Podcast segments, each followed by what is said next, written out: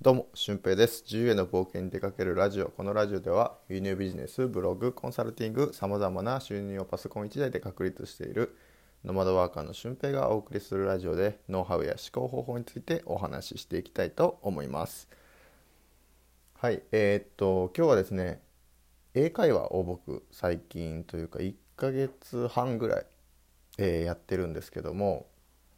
まあ、どんな感じでやってるのかで、えーまあ、英会話を一つとってもこう何を大事にしてやっていくのかっていうのは非常に大事だなと思ったので、えー今回その話をさせていただきます。はい、僕はハッピーラーニングっていう1回1時間430円ぐらいの、えーオンラインでの英会話をね1時1ヶ月半、えー週3でやってるんですけども、うん、まあまあ割と1対1でコミュニケーションが取れるしまあ自分的にはいいかなと思ってるんですよ。で、えーまあ午前中の時間を使って9時から10時を使っていつも、え英会話してるんですけどなんかうんふとこう自分が気の抜けた時があるんですよね。で気の抜けた時っていうのは全然英語話されてるけどもう何のこっちゃわからんみたいなあ感じになってうん全然頭に入ってこないんですよね。うん、それが翻訳できていない感じがするんですけどやっぱり自分で話そうとか主体的になっていくとどんどんどんどんその英会話に入り込んでいく、うん、むしろ自分の話したいことはこういうふうに、えーまあ、言語をつなげて話せば伝わるんだとかね、うん、なんかそこでポンポンポンと自分の中で単語が出てくるんですけどやっぱりぼーっとしてると全然入ってこないんですよね。まあ、あの高校とか中学校の時の授業みたいな感じでなんか話してるけどただこの時間を過ぎるのを待っているだけの自分みたいな感じがあるんですよね。うん、でこれって結構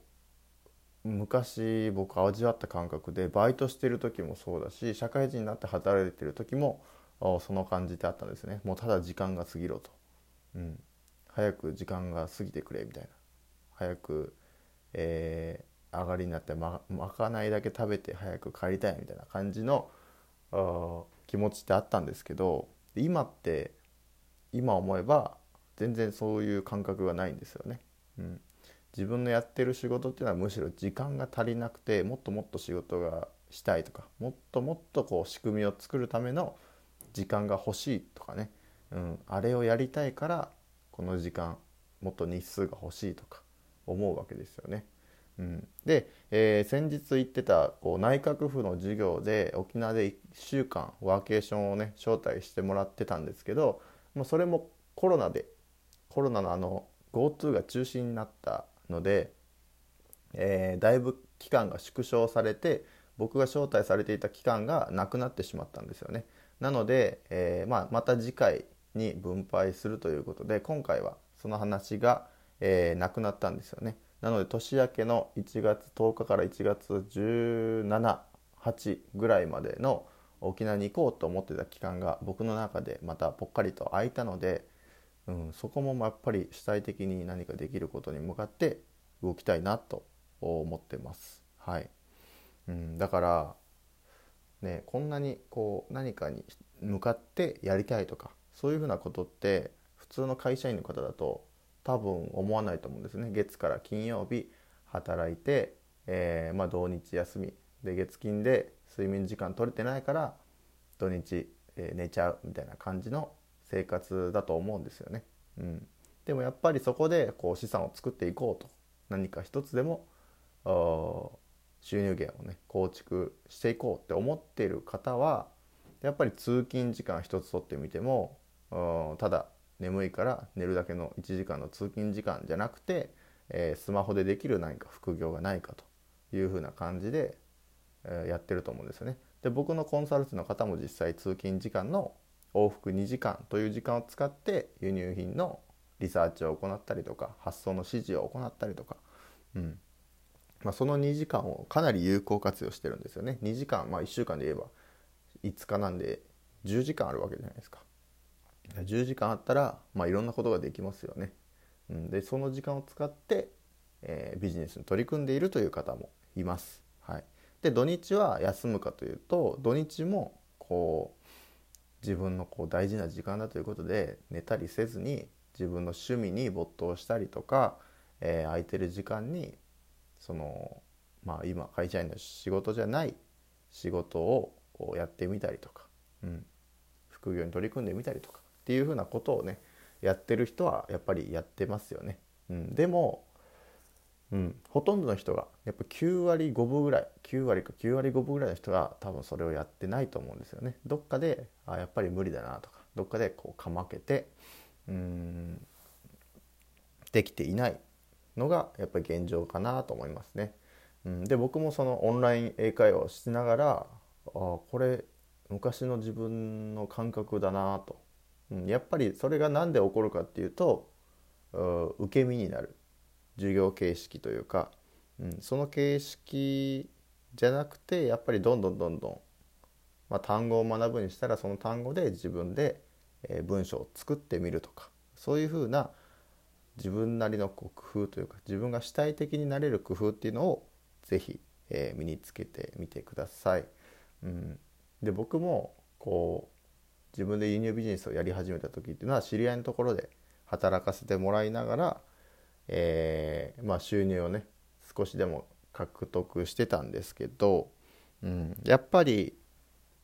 正直身が入らない。うん、でどういうふうにして身を入るようにしたかっていうと、まあ、そこは工務店というか何でも屋さんに僕働いてたりとかあと引っ越し屋さんに行ってたりとかしたんですけど、えー、でまあそこでこう僕のブログを読んでもらったりとか何かその便利屋さん何でも屋さんに卸せる工具がないかなとか、うん、そういうのを勉強しなする時間にしてたんですよね。うん、実際その時間っていうのはブログとか書けないし商品もリサーチできないってなったら、まあ、それに向けて何か、まあ、そこで販売できるとかそのつながりを使って販売できるものってないかなとかいろんなことをそこで考えてたんですよね。うん、で結局そのつながりでえー、工具とかを購入していただく方とかも出てきたりとか、えー、まあ、ブログ読んでやりたいなとか思ってくれる方が増えたりとかっていうふうなことにつながってくるわけですよね。うん、だから自分が受け身になってるとやっぱり何も始まらないので自分がどんどんどんどん主体的になっていくと転がってるチャンスに気づくことができて、えー、それに対してアクションアプローチができてくると思いますので、えー、まず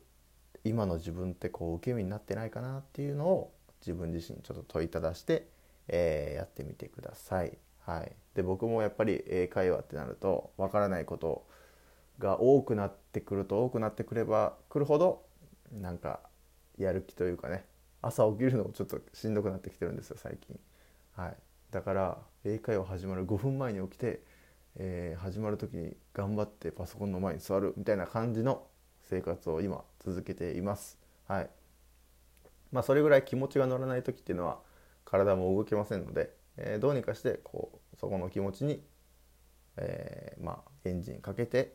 動けるかどうかだと思いますので今何か頑張って取り組もうって思ってる方は是非主体的になってやってみてください。まあ、そのためにこう僕がアドバイスできることがあるとすればこう輸入の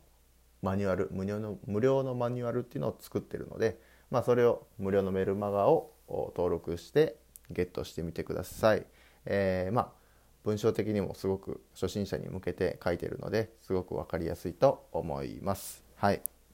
まあ月5万とか月10万っていう収入をどんどんどんどん作っていく。まあそれができればまた別の収入も作ってみるとかそういうようなチャレンジを、えー、まあ、会社員の方とかだともう一つメインで収入があるのでそれを複数持つっていうのが僕はこれからの時代マストかなと思っておりますので、えー、ぜひそちらもやってみてください。で合わせて聞きたいは、えー、まあ、行動の科学ですねなぜ人間はその踏み出せないのか一歩前に踏み出すことが渋るのかっていうふうなことを話している回がありますので是非お聞きになってみてください。はい。ということで本日の配信は以上です。また次回の配信でもお会いしましょう。ほなまた。